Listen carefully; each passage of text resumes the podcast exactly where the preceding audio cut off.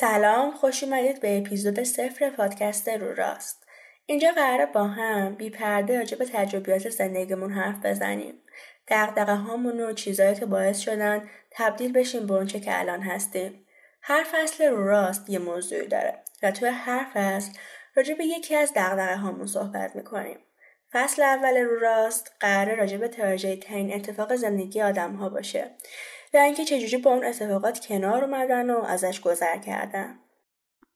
ایده این فصل روز خیلی عجیبی به ذهنم رسید. ما توی کلاس نمایشنامه نویسیمون شروع کردیم به تعریف کردن تراژدی ترین اتفاق زندگیمون. بعضیا صداشون لرزید، بعضیا گریهشون گرفت و من اون لحظه به خودم گفتم کاش آدمای بیشتری این صداها رو میشنیدن. دنیای ما کمی به تراژدی نیاز داره برای اینکه همدلانه تر با شکست رفتار کنه و مواجه بشه. تو دنیایی که شایسته ها دائم ستایش میشن و دیده میشن هنر فرصت دیده شدن آدم های دیگه است. فرهنگ یونان از گذشته های خیلی دور به نوشتن تراژدی عادت داشته. تراژدی موقعیت همدلانه با آدمی که شکست خورده رو خلق می‌کنه. ارسطو میاد توی کتاب فنشرش توضیح میده تراژدی چه شکلیه. میگه یک آدمی با مجموعه زیادی از فضائل و یکی دو تایی و شخصیتی. از خوشبختی طی یک اتفاق با تصمیمهاش به بدبختی می‌رسه. بعد این داستان شبیه تیتر روزنامه ها قضاوت نمیشه.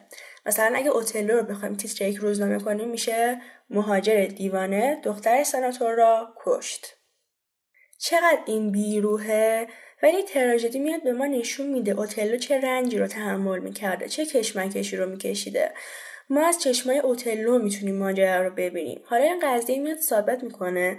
وقتی ما تو روزنامه می‌خونیم مهاجر دیوان دختر سناتور رو کشت نباید قضاوت کنیم. چون شاید مهاجر دیوانه اوتلوی رنج کشیده حکیمی باشه و اون دختر سناتور کسی که توی شرایطی داره تحت فشار قرار میده. یعنی روی دیگه سکه رو ببینیم. یعنی ماجرا رو بشنویم. تراژدی های مدرن هم همینطوری مثالش آژانس شیشه که به ما این امکان رو میده که حاج رو ببینیم.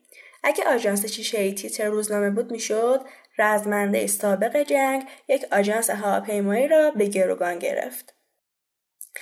ولی ما می‌دونیم چی حاج داره آتیشش می‌زنه. می‌دونیم چشمای پرویز پرستوی چی داره میگه. تراژدی نگاه ما رو انسانی تر و همدلانه تر می‌کنه. اینکه این اتفاق خیلی هم از من نوعی دور نیست و شاید برای خودم هم اتفاق بیفته.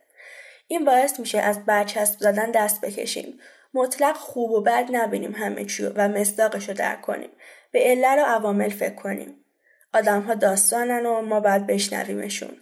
آلبر کامو جایی میگه بعد از گذراندن این همه زمستان ها یک تابستان داغ درون منه که هیچ زمستانی نمی‌تونه خاموشش کنه. و این تاثیری که تراژدی روی زندگی آدمی می‌ذاره. در نهایت از تراژدی ترین اتفاقات زندگی گریزی نیست اما نوع مقابله باهاشه که مسیر زندگی ما رو تعیین می‌کنه. هدف رو راست هم همینه اینکه بشنویم درک کنیم یاد بگیریم و تغییر بدیم.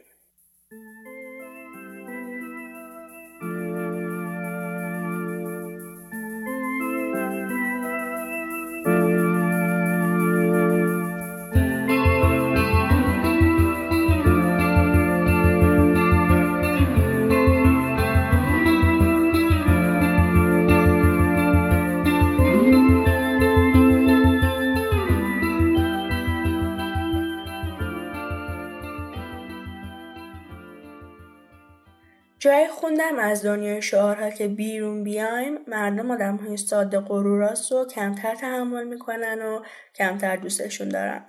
ولی من باور داشتم وجود دارن هنوز آدمای رو راستی که حرف همه خوب می‌فهمند.